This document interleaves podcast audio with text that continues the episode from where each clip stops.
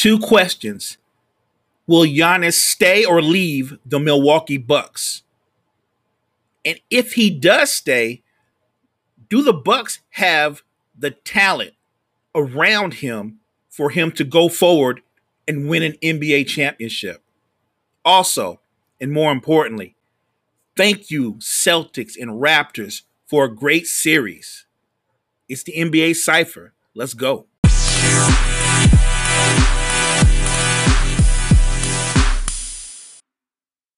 Styles make fights.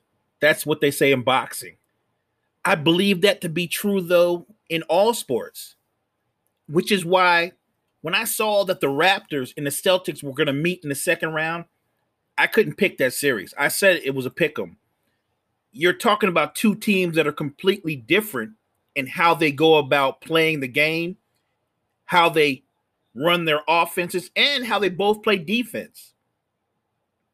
Think about the depth of the Raptors. Even in this series, you've got six guys in double digits. Lowry, 21 points. VanVleet, 18. Siakam, 15. Anunoby, 12. Ibaka, 12. Norman Powell at 11. That's what the Raptors do. Nick Nurse runs a motion offense. They like to play at a certain speed. The ball moves, but their shot makers are usually Lowry and VanVleet I know Siakam is their best all around player, but he's really not that fluid and offensive player. At his best is when he's in the open floor or when he can post up. But the way that Jaylen Brown and other Boston defenders have been playing him, he's got a bad habit of every time he catches the ball in the post, he dribbles the ball, he brings it down. Whenever you're a big and you catch the ball in the post, the moment you bring the ball down, you make yourself small. He's got to catch the ball, make a decisive move, and attack. Less dribbling, more attacking once you're in the paint. This has been a great series. Boston looked like they were going to run away with this series. They're up 2 0. First two games of the series, Jayson Tatum clearly shows you that he's the best player in this series and he still is. Game three, Boston has total control of the game, and they lose it within the last minute. OG Anunoby makes a great game winning shot to win game three. That propels the Raptors into game four. They win game four. Game five, the Celtics bounce back they blow out the Raptors, and then in game six, in a back and forth double overtime thriller, the Raptors find a way. It's, been, it's just been a great series. If you're a basketball fan, it's a great series. If you're Raptors or Celtics fans, it's probably driven you all kinds of crazy. But the greatness, the best part of sports, when you're talking about hockey or baseball, or more importantly, the NBA game seven. The intensity of a game seven. The only difference is because this is a unique situation, maybe this might be the best kind of game seven because there is no true home court advantage. This game is going to come down to not just the talent and the players, but two very good coaches who have made adjustments throughout this series. I love the way Brad Stevens has decided to guard Siakam and just attack him every time he's in the post. Or even when he's away from the basket, the defenders are attacking his handle because he doesn't have a very strong handle. I also like the way Nick Nurse has made adjustments, the way he's been more physical with Jayson Tatum off the ball, shown him different looks, trapped him, the way they've trapped Kemba Walker not to mention how physical they've been with Kemba Walker off the ball, and inserting OG Anunoby into the lineup, going small, playing him at center. I thought that was brilliant. It made you faster, it made you more athletic. And when Boston goes to that high screen and roll, Anunoby is much quicker. He can play it much better than Marc Gasol, who's clearly gotten older, lost a step or two, and just can't play in space anymore this is a great series in a complete way. You've got great players, you've got great coaches, and you have two teams that have no quit in them. I'm still not calling this. The only thing I'm hoping for is is that game 7 is as good or better than game 6. Let me start this out by saying salute to the Miami Heat and Heat Nation. If you all thought that I insulted your team by saying that Milwaukee would beat Miami in six games, don't feel insulted or disrespected. It's because I thought Miami was a tough matchup that it would be a six game series, maybe even seven. So when we see and witness what we saw throughout five games, like I said, I got to give credit where credit is due. Miami was clearly the better team. Jimmy Buckets, Jimmy Butler was the best player in this series. You could make a case that Goran Dragic, along with Bam Adebayo, were the second and third best players in this series. I was really impressed, not just with Miami's quickness on offense, but the way they rotated and switched and covered on defense. Jay Crowder has been one of the better defenders in the NBA for a long time. But when you tell me Jay Crowder is going to shoot 43% from three, give you 15 points a game, six rebounds, along with his defense, that's an X factor that I didn't see coming. Look, that's not the lone reason why Milwaukee lost. Milwaukee lost, like I said, because Miami straight outplayed them. They outworked them. Jimmy Butler, again, was the best player in the series. I came in before the playoffs started and told everybody, yes, I acknowledge that Miami, the Raptors, or Celtics were tough matchups for the Bucks because they had perimeter talent that Milwaukee lacked. I still thought the Bucks would beat the Heat because of their size. I thought that their size, I thought that their depth would be too much for Miami and I was wrong. The fact that Miami spread them out and kind of utilized that against them, people will point to well, Brook Lopez averaged around 16 points a game, and he did. He shot the ball mm-hmm. well throughout the series if you just go by the numbers. But what I would say is you have to look at everything. And every time they put him in space, they got whatever they wanted. And when they put Eric Bledsoe in screen and roll and attacked him, they got whatever they wanted. I, I know a lot of people are big on Eric Bledsoe. I've never been one of them.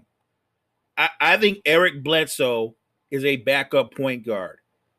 For all the physicality that he has, the fact that he's built like an NFL safety, that he might eat weights, that's cool to look at. But I judge players on what they do the last two postseasons, Eric Bledsoe has shot 30% from the field, 20% from three. That's what I look at. That's what I was concerned with. And I, I thought that Coach Bud would make an adjustment. I don't think you can play the way you play in the regular season. There has to be a heightened sense of urgency.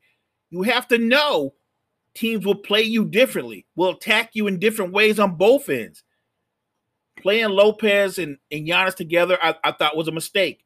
At some point, I thought he would put Giannis at the five and play small around him. Pretty much is what the Heat do. The Heat don't really play with a power forward. They play with Bam and four guards. And I thought at some point you'd have to match that.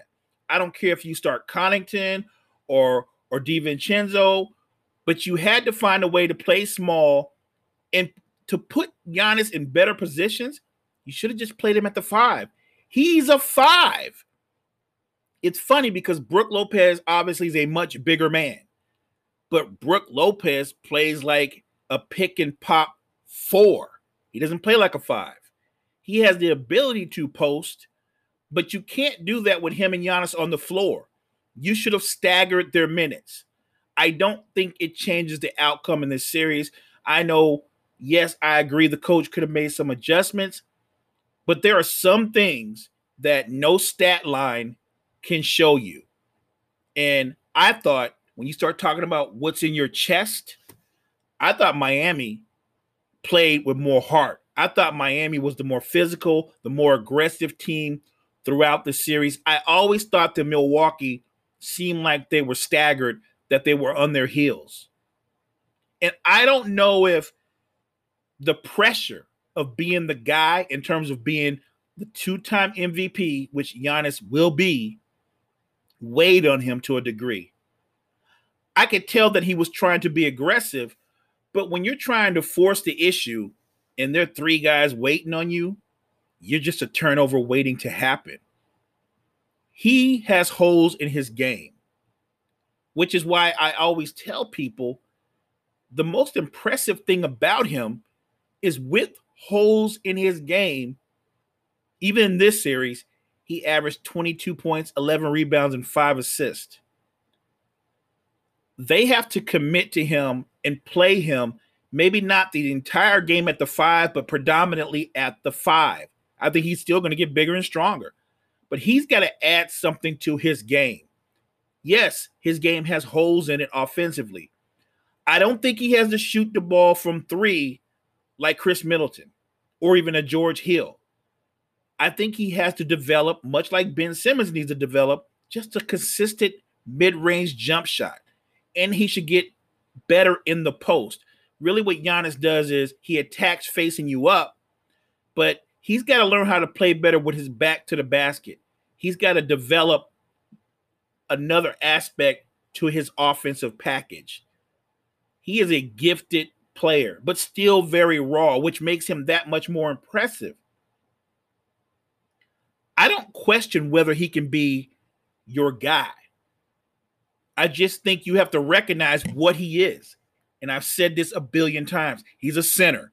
You put perimeter talent, or at least one unique perimeter talent, around a gifted post player. They make the comparison all the time.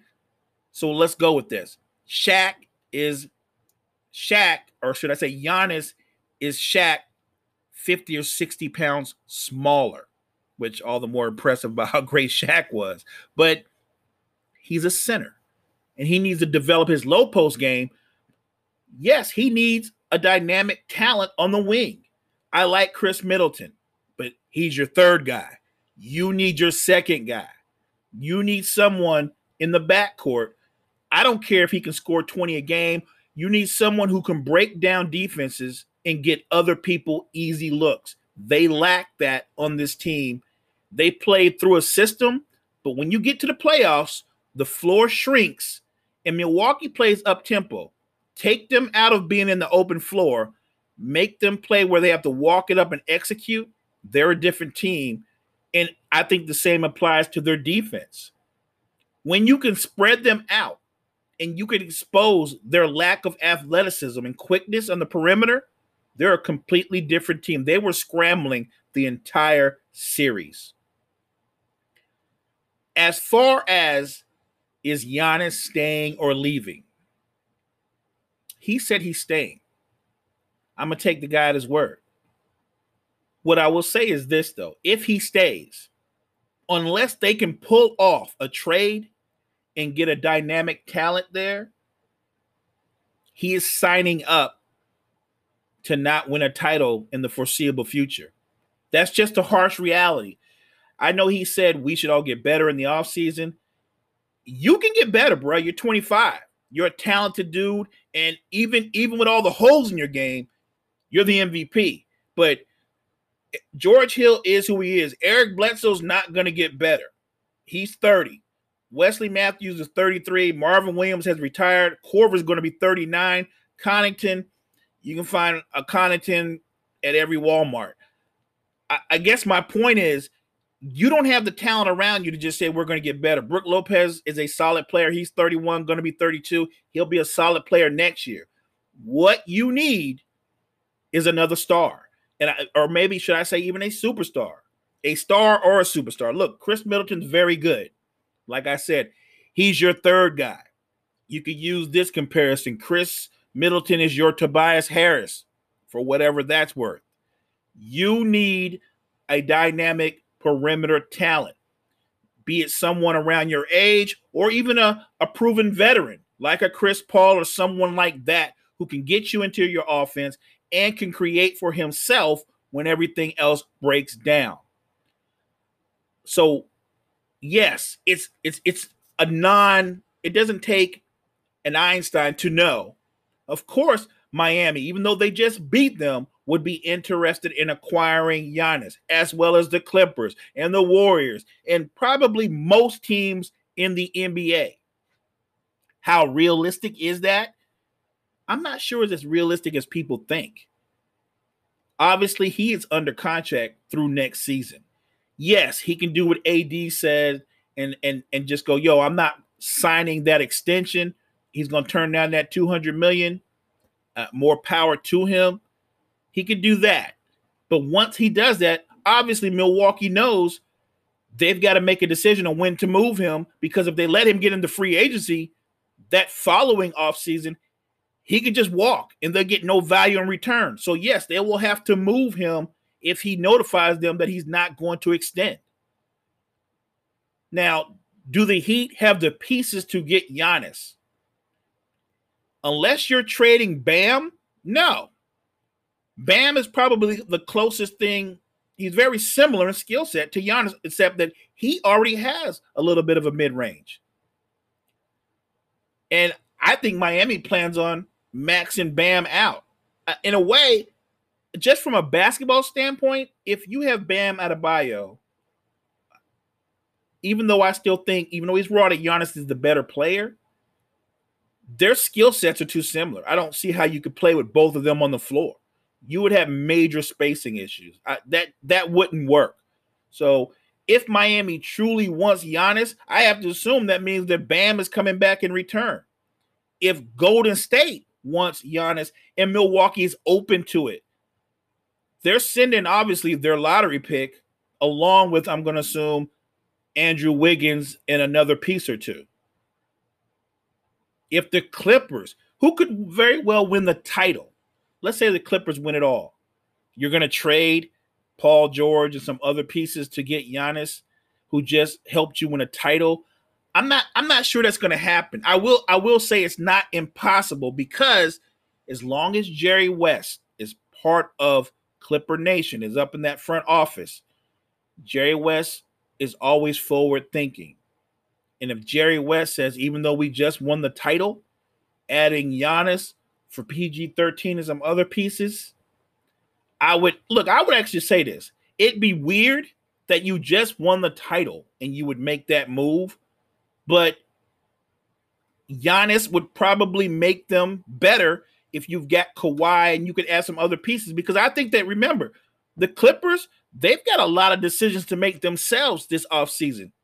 Montrezl Harrell is a free agent. He's looking for a big payday. And Reggie Jackson and Morris, they have a lot of free agents on that team, and they're not going to be able to pay everybody. Outside of Lou Will, Kawhi, and PG 13, most of their key pieces are free agents. But back to the Buck situation. There's going to be rumors about Giannis going here or going there all through the rest of these playoffs, all through the offseason, all through the beginning of next season unless something dramatic happens and he just notifies Bucks front office, I'm not going to extend. I'm not coming back. You need to move me.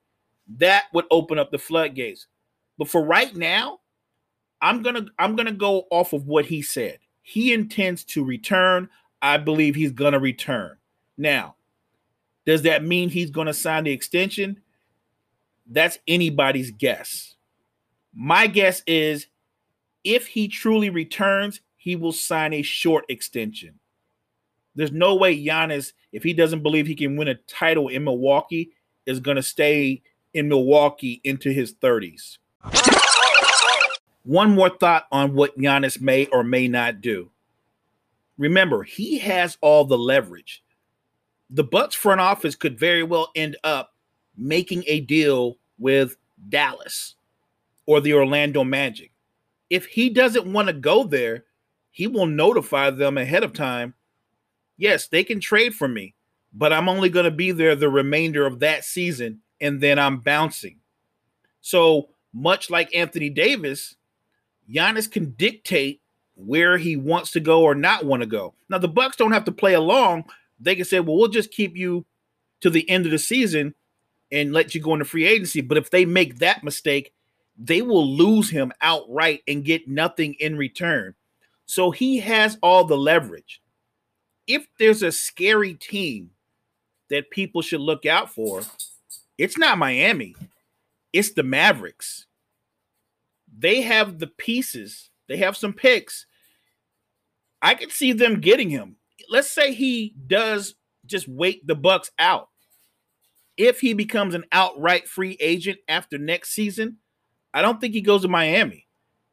I think there's a real chance he goes to Golden State or to the Mavericks. Can you imagine Luka, Porzingis, and Giannis? That would be a problem.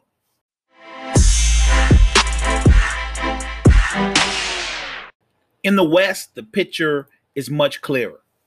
The Clippers are up 3 1 on this very talented young Nuggets team. Of their six top players, they're 25 or younger. Take away a veteran like Paul Millsap, who's 34. Denver's one of the youngest teams in the NBA. And of the young, talented teams, they're by far the most talented team. Jokic is only 24. Murray's 22. Porter's 21. Let's not forget what they're going to get next season with another year under his belt from Bol Bol and PJ Dozier. The future for Denver is insanely bright in terms of talent. What I would tell people to do is they still have to distinguish their identity. I don't know what the Nuggets' identity is. I know that when Jokic is aggressive, when when the Joker makes up his mind to score, he's going to get buckets.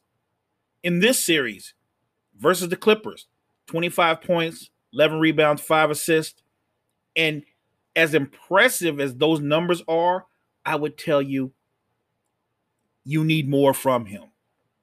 He needs to be more selfish. He needs to be up, averaging upwards of 30. Jamal Murray has struggled, but to be fair, the Clippers have made him their point of emphasis. They have attacked him with multiple defenders from Paul George to Kawhi Leonard to Morris to even Pat Bev, and they're trapping him. So they've made him the guy they want to take away. If you're going to accept the fact that you can't guard the Joker, then I guess they said they're going to take away Jamal Murray. Michael Porter Jr., you can see the talent, but you can also see how raw he is and how young he is because they exploit him defensively because he gets mixed up in coverages. He's easy, to pick off. He'll fall for a pump fake. He's just young and he'll get better over time. Gary Harris, still not 100%. Monte Morris has been solid. I think he needs more minutes. Jerami Grant struggled shooting, but he's been very good defensively versus the Clippers this is just one of those series where the veteran team with the best player in the series in Kawhi Leonard, averaging 24 points, nine rebounds, six and a half assists, two steals, almost two blocks. They've just worn down the younger team. You can make a case if you went man for man, Denver is every bit as talented as the Clippers. When you look at the roster of the Clippers, though, most of these guys they're not just talented, they've been in the playoffs. They're tested. There's a mental edge, a mental toughness. They've been there before. In the other West semifinal, the Rockets find themselves tonight on the verge of being in the same situation as the Nuggets if they go down 3 1 tonight versus the Lakers. You knew coming into this series, Anthony Davis, LeBron James were going to get their numbers. I said they could get their numbers, but if they don't get help from their role players, if the guys don't make shots, they can lose. They can actually lose to the Rockets. And they've gotten their numbers. Anthony Davis, LeBron James are giving you 56 points a game, 20 rebounds, 10 assists, three steals, and four blocks combined. The X factor, it hasn't been Kyle Kuzma, who was better the last game. It's been Rajon Rondo. Rondo's not only giving them buckets, but he's given them something the Lakers desperately need, which is another facilitator, someone who can create offense. Matter of fact, if you take away points and just talk about Rondo's ability to set people up and his defense, that would be plenty. But the fact that he's also given you 13 points a game, the last two games combined, along with shooting 40% from three, Rondo has been the X factor. He's also guarded James Harden. No, Rondo can't stop James Harden, but he has bothered him. He has stolen the ball from him. He's gotten under Harden's skin. The difference in this series, it's not so cut and dry that LeBron and AD are obviously the better duo, which they are. What's cut and dry is Rondo has made the biggest contribution. The Lakers' team defense has been better but they've had to. They had to adjust after game one. They're trapping James Harden more. Every time he gets the ball past half court, they're trapping him or they're pressing him full court to take the ball out of his hands, which is very smart. If Russell Westbrook is not going to attack, if he's going to settle for threes, they will in fact go up 3 1 tonight. If you look at numbers, Russ is averaging 21, 10, and 5 for the series. But he's also taken 16 threes. If you're Mike D'Antoni, that's 16 threes too many. Russell Westbrook should take zero threes. Attack, attack, attack. The problem is when he attacks and he gets to the foul line, you got to make your free throws. Russ is only shooting 54% from the foul line. Eric Gordon is the Rockets X factor. I would make the argument that Eric Gordon should take as many shots as Russell Westbrook. He's played that well in this series. If the Rockets want to stay in this series, if they want to put pressure on the Lakers, you you can accept the fact if you're Mike D'Antoni that Bron and AD are going to get numbers. You cannot let Rondo put up the kind of numbers that he's put up the last two games and Russell Westbrook has to play like a superstar. Yes, Covington, Tucker, Green, Danuel House, they're all very important. But you need Russ and James Harden along with Eric Gordon to attack. You can't guard Anthony Davis, but you can get into him. I think PJ Tucker, Covington, they're going to have to trap AD harder and make him settle for jump shots because whenever he posts or attacks the post, it's automatic. It's buckets. LeBron, whenever he makes up his mind to go to the basket, buckets. The Rockets can't stop their two best players, but they need to take something away. Take Rondo away, take Kuzma away, make Caldwell Pope shoot more. They have to do something because if the game goes like it has the last two games, if this series takes that trend, they're going to go down 3 1, and this series will be over over the weekend. On the next show, we're talking conference finals. We'll look at the matchups. I'll make my picks. On a side note, fam, Cap is on Madden. It's the NBA Cypher. Next time.